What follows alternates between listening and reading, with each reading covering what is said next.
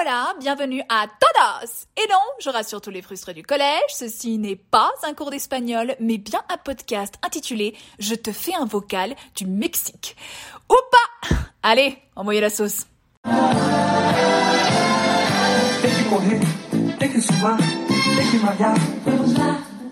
Musculação, respiração, ar no pulmão. Après ce bel interlude de musique brésilienne, je tiens à préciser que j'enregistre ce nouvel épisode depuis la ville de Houston au Texas, où je suis actuellement en escale, pour rentrer au Mexique après une semaine passée au Brésil. Et alors, je tiens à partager ce petit constat, euh, alors que je suis donc aux États-Unis, euh, entourée de bons Américains euh, qui, qui, ont tous l'air d'être des descendants de cowboys, mais ils sont pas reconnaissables à leur chapeau de cowboy. Hein. Non, non, ils sont reconnaissables à leur casquette vissée sur le crâne. Je, je pense vraiment qu'il y a, il y a une relation particulière entre les Américains et leur casquette. Vraiment, moi parfois je me demande si les Américains dorment avec, ou alors s'ils le font pas, c'est que la casquette elle est au moins posée sur la table de chevet, mais elle est pas plus loin. Hein. Euh, je sais, je, j'essaie toujours de déconstruire les clichés, mais des fois il y en a, on, on a envie de rentrer dedans. Quoi. Enfin, pour, pour moi, ces Américains-là, avec leur casquette, parfois même le summum, c'est les lunettes de soleil posées à l'arrière du crâne par-dessus la casquette. Eux, je me dis, ils roulent pas en voiture sans permis, c'est pas possible. Eux, ils roulent dans des bons gros pick-up avec des pneus qui ont le diamètre d'un tronc de baobab, vraiment. Et, alors que je fais cet épisode au beau milieu du Texas, eh ben j'ai peine à réaliser qu'il y a encore quelques heures, je me trouvais au Brésil, dont je suis tout simplement tombée amoureuse. Et, vraiment, j'ai envie de raconter cette relation avec le Brésil un peu sous le prisme d'une comédie romantique qui, qui est montée crescendo en fait et qui a pas forcément été évidente dès le départ. Je m'explique. Euh, en toute honnêteté, avant d'aller au Brésil, j'ai jamais vraiment pensé à ce pays. Voilà, moi, euh, tout ce que je savais du, du Brésil, c'est que ben c'était un pays lusophone, une puissance économique en Amérique latine, et qu'ils avaient été éliminés en Coupe du Monde en quart de finale par la Croatie. Donc, à partir du moment où je monte à bord du vol Mexico-Sao Paulo, hein, donc 9h40 de vol, hein, je me dis pas grand chose à part que je vais à l'autre bout du monde, hein, vu la durée du vol. Et Dès le vol, bah, ça prend l'allure d'une comédie romantique qui démarre mal. Pourquoi? Parce que, bah, petit conseil, si vous prenez un vol long courrier, veillez bien à ce que votre voisin ne laisse pas traîner un verre rempli de vin rouge, parce que qu'est-ce qui se passe quand il y a une turbulence? Hein bah, Il disparaît pas. Hein le verre, non, il tombe. Il tombe sur qui? Bah, Il tombe sur vous. Voilà. Moi, c'est ce qui m'est arrivé. J'ai été réveillée par un verre de vin rouge, donc j'en avais partout, euh, sur les cheveux et surtout bah, sur mon pull. Et je sais pas si vous avez déjà senti l'odeur du vin rouge sur un pull en laine, mais ça a la même odeur que si vous le renversiez sur un vieux tapis. Mmh, oui, oui. Donc pendant tout le reste du vol, donc non seulement j'ai pas pu me rendormir, mais j'ai eu l'impression d'être un vendeur de tapis qui avait des gros problèmes de consommation d'alcool. Voilà. Donc 9h40 de vol plus tard, et zéro tapis vendu, j'arrive à Sao Paulo, la capitale économique du Brésil qui m'a tout de suite marqué hein, par ces immeubles qui sont très très hauts. Hein. Moi, moi qui vis euh, à Mexico City, euh, tout est beaucoup plus bas, plus bas à Mexico, donc ça m'a tout de suite marqué. Et aussi euh, les rues qui montent et qui descendent de Sao Paulo, je savais pas que c'était c'était comme ça aussi vallonné. Et toujours un peu dans cette dynamique de comédie romantique qui démarre mal. Euh, ma première expérience avec un Brésilien, ça a été dans un dans un petit café parce que je suis arrivée à 5 heures du matin et je voulais un petit déjeuner. Et donc, même si j'ai commencé à prendre des cours de portugais, je ne savais pas comment on disait petit déjeuner. En l'occurrence, ça se dit café da manhã. Et donc moi, bah, je dis, j'essaie de baragouiner en portugais, j'arrive pas, je dis, bon bah, can I have a breakfast? Et du coup, le monsieur me dit, hm, café d'amania. Et là, je dis, ah non, I want breakfast. Il me dit, hm, café d'amania. Donc moi, il me répète café d'amania. Je me dis, mais non, en fait, il, croit que je veux qu'un café, il va me rapporter un café. Donc là commence un jeu de mime où je lui mime du coup bah, l'action de manger et lui il continue de me dire café d'amania. Bon, je vous passe les détails. Au bout d'un moment, j'ai compris que c'était moi qui étais teubé et, et en fait que café d'amania, ça veut bien dire petit déjeuner. Et donc bon, voilà. Une fois mon petit déjeuner pris, j'ai commencé à arpenter la ville de Sao Paulo.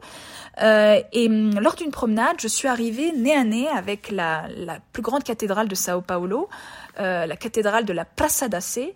Et hum, elle est très très belle, vraiment style gothique absolument incroyable. Et donc je suis rentrée dedans et puis je suis ressortie par l'entrée principale.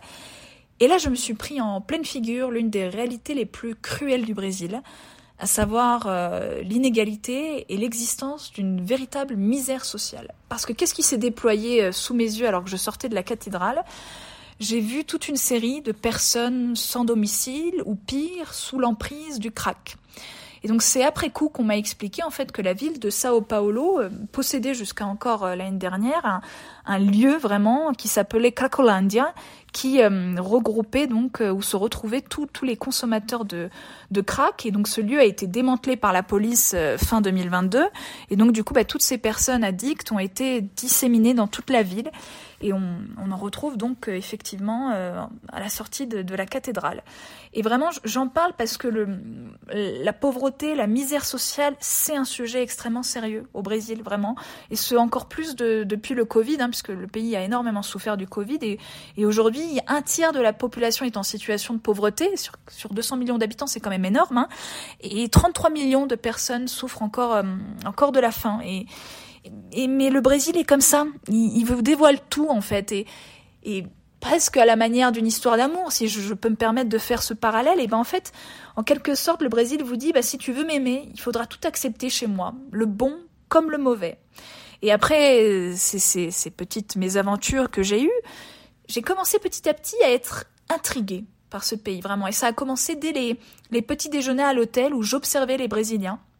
Et en fait, j'avais l'impression à chaque fois d'avoir été invité à un énorme repas de famille. Tout le monde avait l'air de se connaître. Moi, j'ai jamais vu un peuple aussi expansif.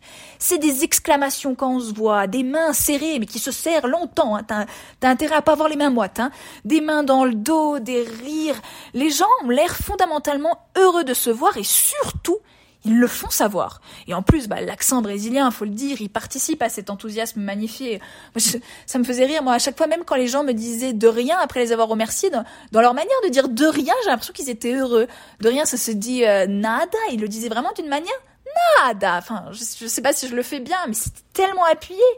Et, et c'est en scrutant les Brésiliens aussi que j'ai découvert une autre réalité que j'ignorais il n'existe pas d'archétype du Brésilien. Il n'y a pas un Brésilien au Brésil. Pourquoi? Parce que ben, les Brésiliens, mais c'est Babylone, hein, ils tirent leurs origines du monde entier, d'Afrique, d'Europe et même d'Asie. Moi, j'ai appris en fait que la plus grosse communauté immigrée de Japonais se trouve au Brésil et notamment à Sao Paulo. Il y a plus de 2 millions de Japonais qui se sont installés depuis les années 70, euh, 1870. Hein. Et, euh, et, du coup, bah, beaucoup de Brésiliens vous diront, bah moi j'ai un passeport portugais, j'ai un passeport italien. Il y a même des, il y a même des Brésiliens qui ont des passeports allemands. Oui, il y a une grosse communauté euh, d'Allemands euh, dans le pays. Et, et, et, justement, je trouve qu'à la manière d'une comédie romantique, à partir du moment où, où l'un des personnages est intrigué par l'autre personnage, c'est là que ça commence. Vous voyez ces scènes un peu comme euh, la nana qui euh, supporte pas euh, son collègue en fait, qui est absolument obsédé du travail et, et qui a l'air de pas avoir de vie sociale, et en fait elle réalise que tous les samedis il ne rate jamais un cours de poney avec sa nièce Katie. Elle se dit ah mais en fait il est humain. Et ben moi tout d'un coup j'ai commencé à me dire mais, mais disons qu'il est quand même fascinant ce pays. Et pile au moment où j'ai commencé à être intriguée par, par, le Brésil, je suis arrivée à Rio de Janeiro. Cette ville qui au mois de février, donc c'est l'été pour eux, vous prend mais vraiment au trip, hein, euh, avec sa chaleur et son humidité. Et, et c'est une ville assez incroyable parce que c'est une ville côtière où les immeubles, les, les fameuses favelas aussi, hein, se mêlent avec des décors de plage, des forêts exotiques, luxuriantes qui sont juchées euh, sur des, des collines. Moi franchement quand je suis arrivée, je me suis dit mais mais j'ai l'impression d'être dans le décor du film King Kong.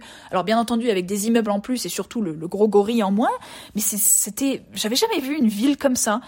Et, et, au milieu de cette jungle urbaine, j'ai bien senti en fait que ça y est, ouloulou, je commençais à être piquée en fait, parce que j'ai commencé à, m'ouvrir de plus en plus, à, échanger avec les gens, les chauffeurs Uber, les serveurs. Il y y a quand même ces les Brésiliens sont, sont, affables en fait et, et, viennent vers vous et ben du coup forcément au bout d'un moment bah, vous y allez aussi quoi. Il y a même une soirée où j'ai commencé à, à, converser, enfin surtout à baragouiner en portugais avec mes voisins de table. Donc c'était deux retraités, retraités brésiliens qui avaient envie de discuter et puis puis à un moment donné je me suis dit chauffe un petit peu trop parce qu'ils ont commencé à me parler de la France, de la grève sur la enfin des grèves sur la réforme des retraites et puis à un moment donné ils m'ont dit est-ce que vous pouvez nous dire si la France devrait être plus protectionniste ou plus libéral. Euh, là, j'ai dit, Joao, dose, dose, s'il te plaît. Euh, j'ai même pas un niveau à 1, j'ai appris encore deux jours comment on disait petit déjeuner. Je vais certainement pas parler comme si on était sur le plateau de BFM TV, non. Et, et puis après, j'ai pris le temps de sillonner les rues de Rio en compagnie de, de cariocas, donc ce sont les habitants de Rio de Janeiro, qui ont pris le temps de, de m'apprendre davantage sur le Brésil, sur ces gens. Et franchement, ben, j'ai commencé à me dire mais ce pays me plaît en fait, mais vraiment de plus en plus, jusqu'à ce que soudain, alors qu'on était euh, attablé dans un restaurant typique, j'ai entendu des tambours, des trompettes, des rires, des cris de joie, et là, comme dans une comédie romantique, hein, comme c'était une évidence, comme lorsque comment dire, lorsqu'un héros, un des héros comprend en fait qu'il veut aller plus loin avec l'autre personnage, je me suis levée de table, d'un coup, et je suis descendue à toute vitesse dans la rue pour comprendre d'où venait tout ce bruit, et j'ai vu l'un des plus beaux spectacles de ma vie, vraiment. J'ai vu tout un cortège d'humains déguisés, les corps recouverts de paillettes, en train de danser, chanter, et au milieu du cortège, on voyait des musiciens en train de taper sur des tambours, en train de, de jouer à la trompette, et, et en fait, j'avais sous mes yeux l'esprit du carnaval. Bah oui, j'aurais dû m'en douter. Je suis au Brésil au mois de février. Et, en fait, en l'occurrence, il s'agissait d'un bloc de carnaval. Donc, il faut savoir que le carnaval se déroule en février, à peu près mi-février, et toujours euh, de janvier à février, euh, en anticipation du carnaval, on retrouve des blocs de carnaval. Donc voilà, ce sont des rassemblements festifs. Euh, qui, durant lesquels les gens dansent, chantent et, et, d'ailleurs je trouve ça rigolo en parlant du carnaval parce que j'ai appris que le carnaval au Brésil tombe du, coup toujours un 14 février et ce qui fait qu'en fait les Brésiliens ne fêtent pas la Saint-Valentin en février parce que ça sert à rien, tout le monde est dans la rue, tout le monde fait la fête, on n'a pas le temps de s'acheter des fleurs et des chocolats et d'aller au resto. Non, ça ils le font le 14 juin. Voilà, la Saint-Valentin au Brésil c'est le 14 juin. Et du coup à mesure que je regardais ce spectacle vivant, je ne rigole pas, j'ai été émue. J'avais les larmes aux yeux en fait de voir ces gens déguisés, mais surtout ces gens libérés de tout poids de la société, de toute injonction. J'ai vu des hommes maquillés, des hommes euh, déguisés avec des tutus, avec des ailes de fée dans le dos. J'ai vu des filles qui qui du coup étaient vêtues d'une manière où il n'y avait pas de complexe, euh, découvrant leur forme, leur cellulite, et, dans tout ce beau mélange où il n'y avait plus de distinction, plus de complexe, et plus de corps type, et ben je me suis dit, mais en fait c'est ça qui m'a ému parce que je me suis dit, mais c'est ça l'humanité, pure et dénouée de toute interprétation politique, métaphysique, religieuse, philosophique. C'est ça. Et à ce moment, ben je l'ai su. J'ai su que j'étais tombée amoureuse du Brésil. Et j'ai dit, merci la vie, obrigada Brasil, et bien sûr, gracias.